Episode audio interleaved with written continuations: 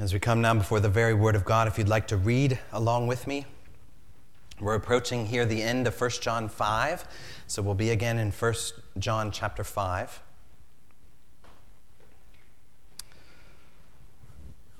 But before we read, uh, would you please pray with me? Our Lord, Your word tells us that if any of us lacks wisdom, we should ask God who gives generously. Now, Lord, we ask for wisdom because we know we lack it on our own. Help us now to attend to the wisdom of your word with listening ears, with ears that hear, eyes that see, and hearts that want to follow after you. Your ways are good and you are good. So would you work this now in us by your Spirit? We ask in Jesus' name. Amen. This is 1 John in chapter 5. We'll begin um, in verse 13 and read a number of verses. 1 John chapter 5, beginning in verse 13.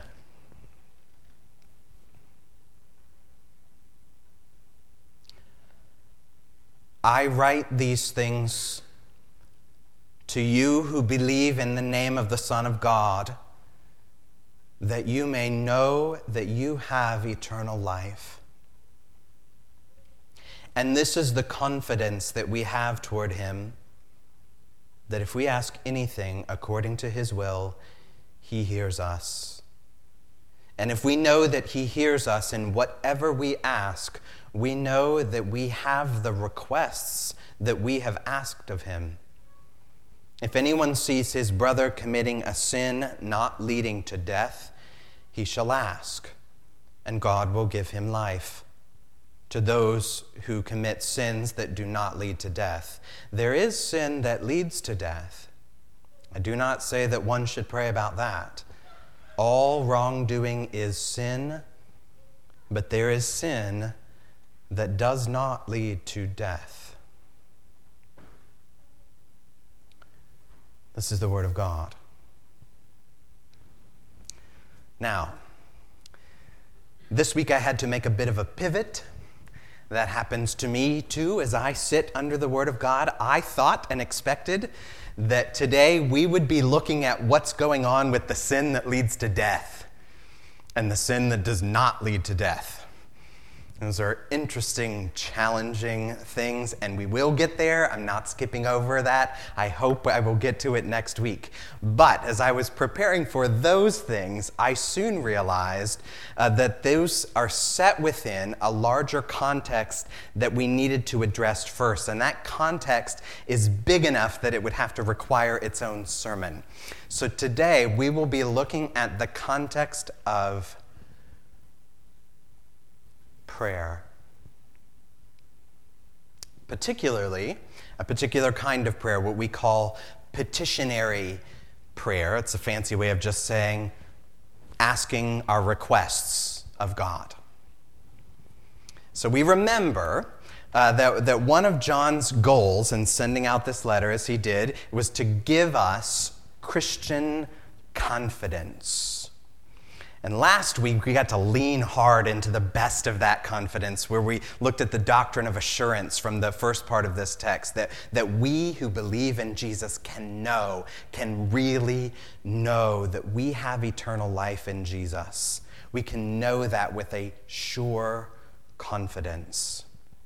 This text, now that flows out of that, uh, shows us how that confidence extends into our prayers, into the things that we ask God. There's a bold statement in here that if we ask God, He hears us. And if He hears us, we receive our requests. Now, how can that be true? I mean, if you have prayed at all, you know that there are clearly many, many times where we do not receive from God what we ask of Him. We may, not receive the healing that we prayed for, the job that we prayed for, the shelter and safety from the storm that we prayed for, the win in the football game that we prayed for. I mean, after all, both sides are praying to win, and not every game ends in a tie. Somebody is not going to receive that prayer. So I, I once met a woman who said, I have a friend who has always received every prayer that she asked of God, 100% of the time. And she was just amazed by that. And my thought was, wow, that lady gets better results than even Jesus got when he prayed. You know, Jesus, when he was in the garden before he was crucified, prayed, Father, if you are willing, remove this cup from me. And we know that what he asks to have this cup removed doesn't happen. He doesn't receive the request that he asks in that mysterious moment.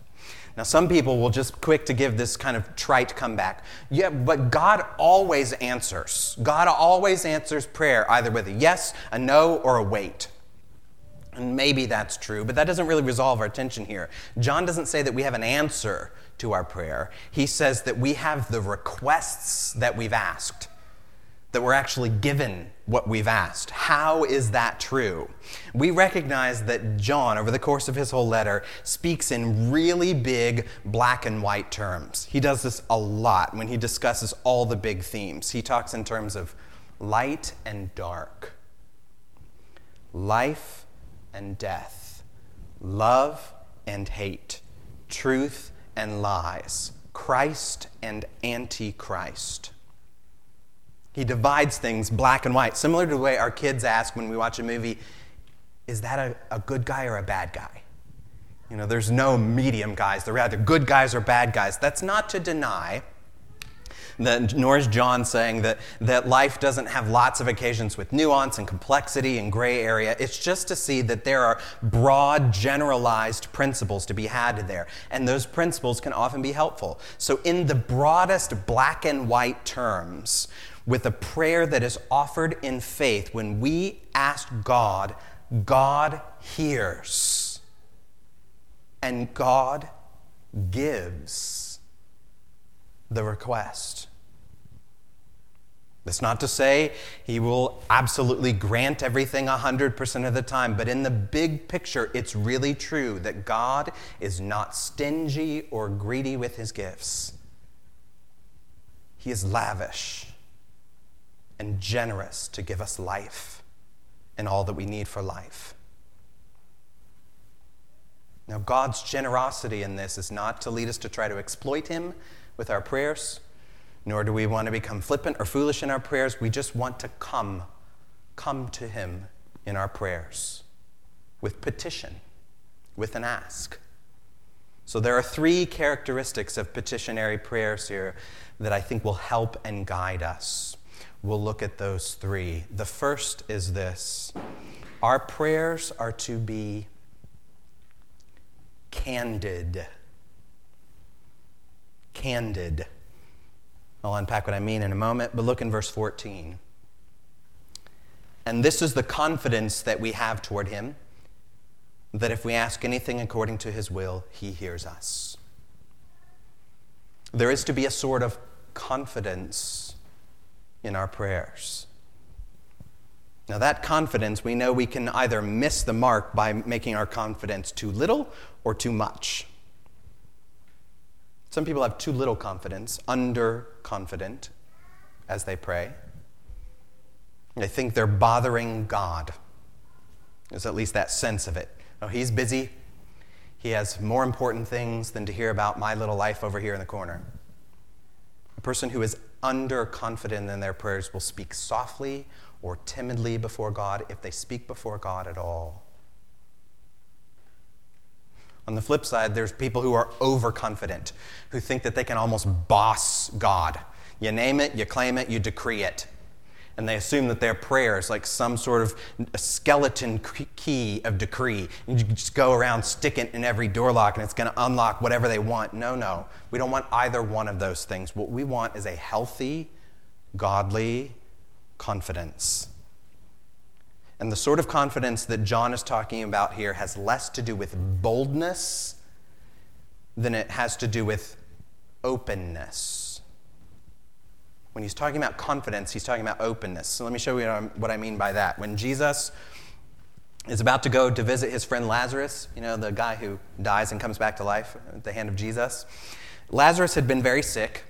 And Jesus is in a different area, and he gets word of this, and he initially tells his disciples, he says, Lazarus has fallen asleep, Jesus says. And the disciples go, Well, if he's fallen asleep, that's good news. He's going to recover. And then Jesus clarifies, No, I mean, Lazarus has died. And then the author, John, tells us that in this, Jesus spoke plainly, spoke openly by saying he's died. It's not veiled, it's not a euphemism. He's now speaking freely, clearly, candidly. And in the letter of John, we're told that in our prayers to God, we are to speak candidly too, with that sort of openness. So, as Jesus was teaching his followers to pray, and what we now call the Lord's Prayer, before he gives them the Lord's Prayer, he reminds them of a short, simple truth. He says, Your Father already knows what you need before you ask Him. And he says that not to discourage our prayers, but to actually encourage our prayers. He already knows what you need before you ask. So, do you need to ask something embarrassing? He already knows. Do you need to ask something shocking? He already knows. You need to ask something desperate. He already knows. You need to ask something selfish. He already knows. There's no point in trying to hide it or mask it or dress it up. We don't need to find pretty words or many words or magic words in our prayers. Our prayers can and should be candid. We don't need a workaround for them. A God who could be tricked into granting our request by just a few clever words on our part, that would not be a God worth praying to. But our God is not like that. We can pray to him with candid, open honesty. That's the first characteristic of our prayers, it's to be candid. The second is this our prayers are to be yielded. Yielded. We know that confidence is not the same as cockiness. Those are two very different things. We never want cockiness in our prayers. There's a, a sort of humbleness, a sort of submission that comes with a prayer that's offered up according to His will. And that's what we're told to do here at the end of verse 14. That if we ask anything according to His will, He hears us. So we're to yield to God's will as we ask. This yielding to God's will is to be the posture of our prayers. It's not about the formula of words that we might say. We want this posture of humility, but, but it does help us to adopt a humble posture in praying if we actually say the words according to your will or something like that. You know, that's even in, in, in the Lord's Prayer. When Jesus taught us to pray, you know this, we say it every week together. Our Father who is in heaven, hallowed be your name. Your kingdom come, your will be done on earth as it is in heaven.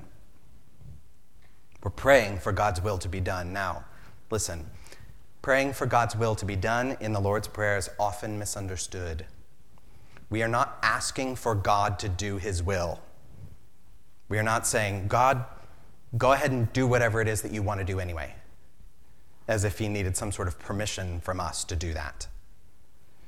We are asking for God's will to be done and carried out on earth in the same way that his will is done in heaven. Which means We need to change where we put the pause in that prayer. You know, a lot of times when you hear people pray it, maybe you do it this way too. We say, Your kingdom come, your will be done on earth as it is in heaven. Those last pieces all come together. Your kingdom come, your will be done on earth as it is in heaven. That comes as a package. In heaven, God's will is carried out by all of his heavenly host, carried out with eagerness and gladness and in full submission to God's wisdom. And we want that here. On earth, we want to live out his will in that same sort of glad, submissive way. Which means if I'm on some path, some road, and I hit a crossroad between my will and God's will, my road is always the one with the yield sign. Always. I'm never asking God to, to yield His will to mine. When we prayed that His will will be done on earth as it is in heaven, we're yielding to Him in submission. We don't have to know the future to do that. We don't have to know every part of the mind or plan of God. That would be impossible if we had to do that. But we are to know what delights God. And we know that from what He's revealed, given to us in His Word and His will. We want to know what sort of things God thinks produces joy, what sort of things produce love, what sort of things produce mercy and justice, and ultimately, what sort of things produce the glory of God. We want our prayers, then, all of them, as we ask to be yielded to God above all. Let me give us an example of what that might look like. This is the real account in the scripture, at least the end of it is. Let me guess at the backstory. Let me make up some backstory to this account.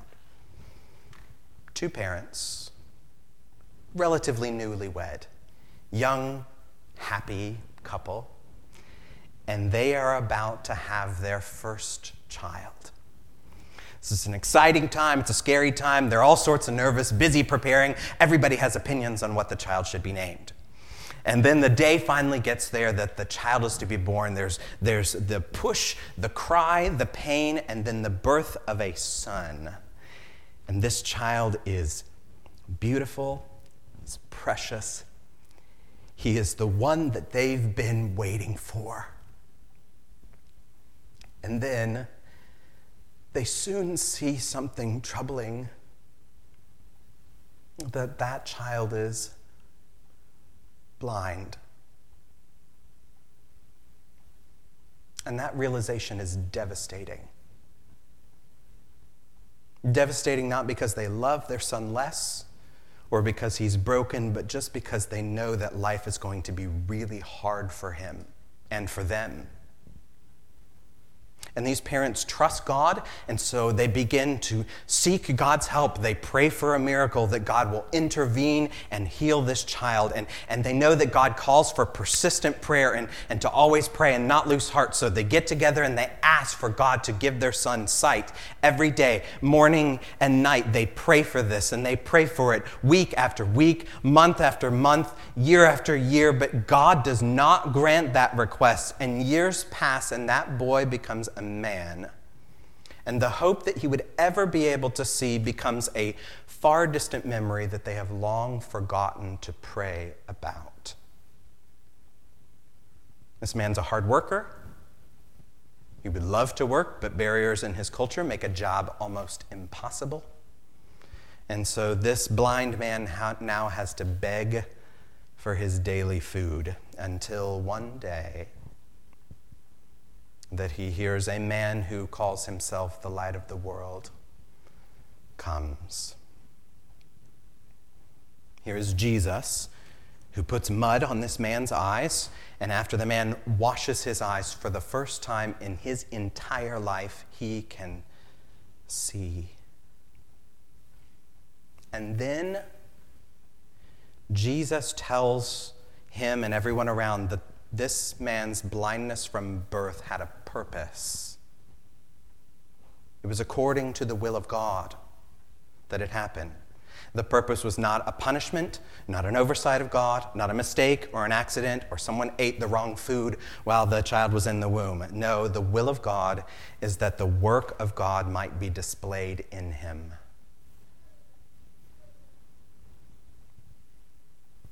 So, for this man and his family, they had no way, could have no way, of knowing beforehand that this would be the will of God for his eyes.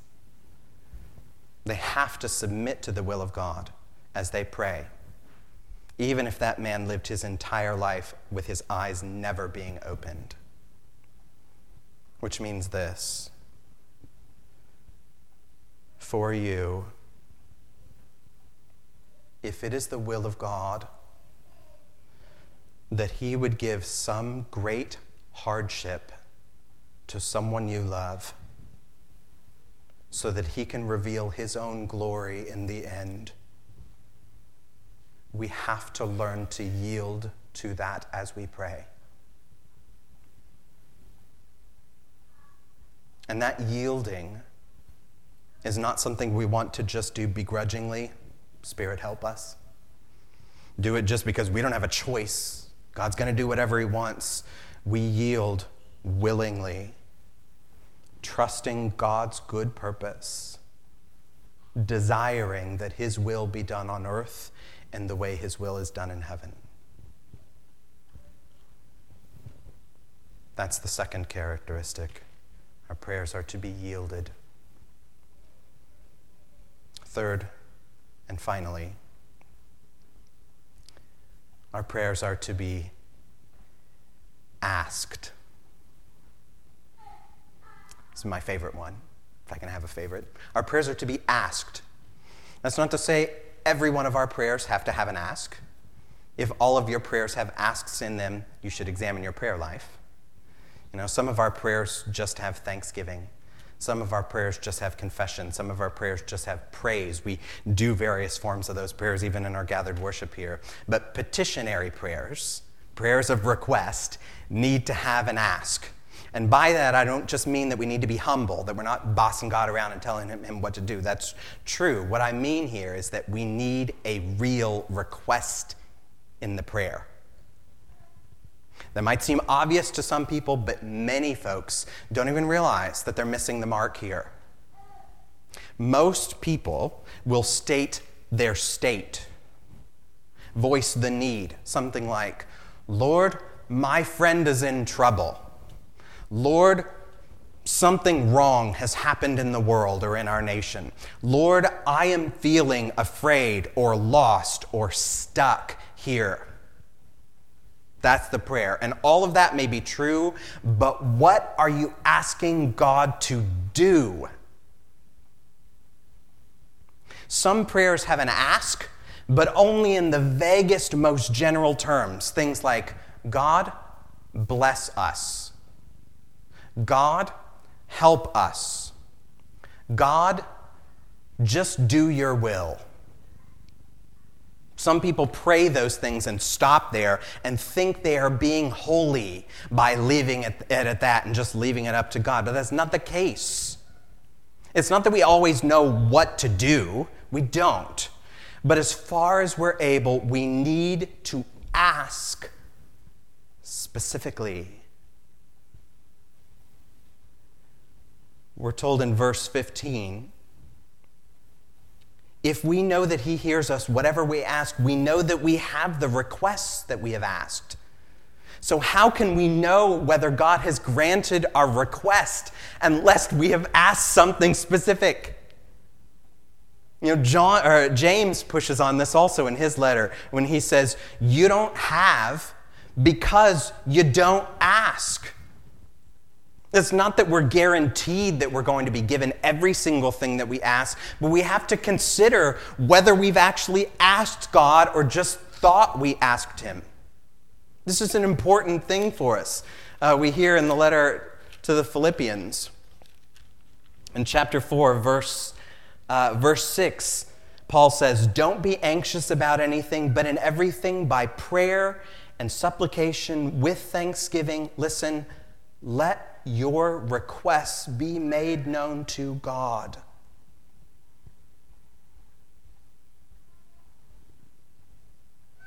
Do you do that? Do you actually make the ask? You know, there's a time where Jesus encounters another blind man. There's tons of blind men in the Gospels, it seems. Uh, there's another blind man who, this time we get his name, Bartimaeus.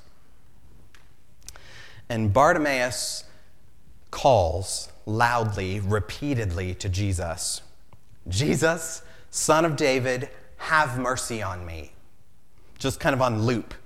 Over Jesus, son of David, have mercy on me. And people try to shush him because, well, I don't know, he's loud and maybe in the way. Uh, but this man is not ashamed. He is not deterred. He just gets louder. And eventually, Jesus stops the crowd and calls the man Bartimaeus to himself. Come over here, Bart.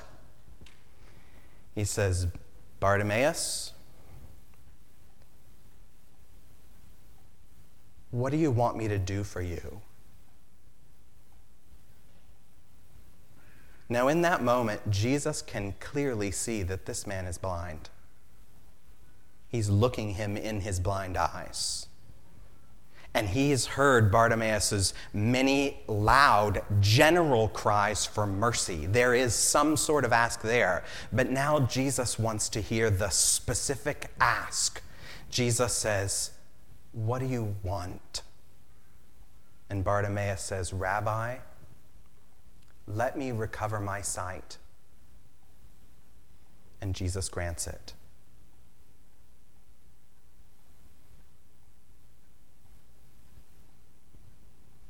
Some of us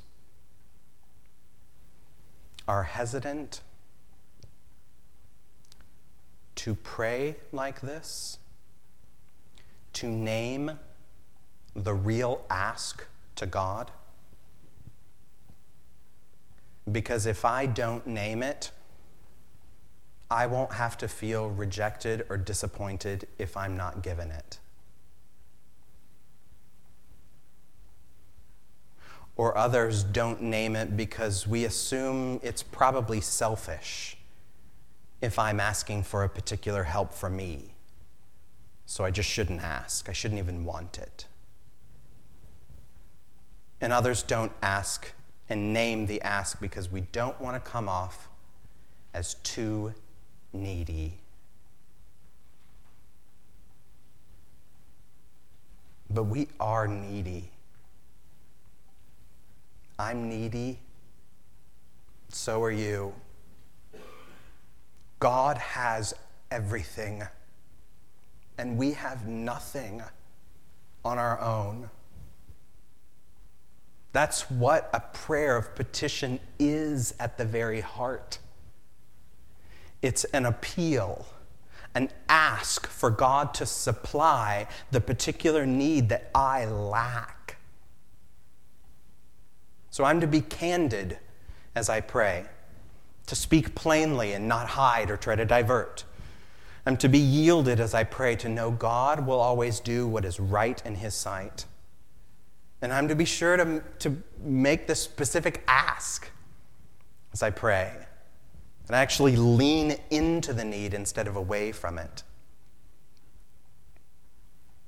You know, there are things underneath here. Before we into our time of communion, let me remind us, just as we close here, that our prayers are not just about us, our prayers are more about God.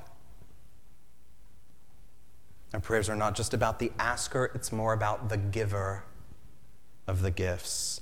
And we ask because of what God has shown us about Himself. That He's not only God, that He's also our, our Father. That's what Jesus is getting at when He's teaching about prayer in the Sermon on the Mount. He says this in Matthew chapter 7. Jesus says, Ask and it will be given to you. Seek, and you'll find. Knock, and it'll be open to you. Everyone who asks receives. The one who seeks finds. The one who knocks, it'll be opened. Which one of you, if his son asks for bread, would give him a stone? Or if he asks for fish, would you give him a serpent? If you then, who are evil, know how to give good gifts to your children, how much more will your Father who is in heaven give good things to those who ask him?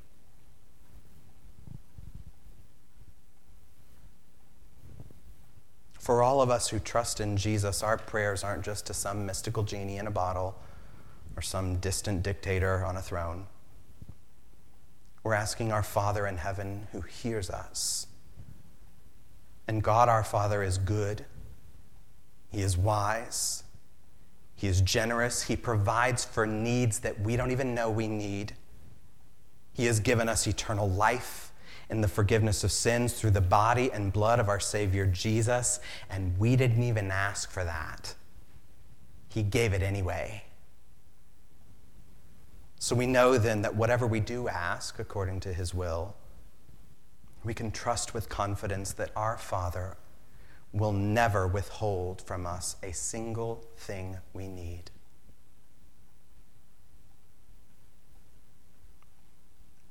Pray with me.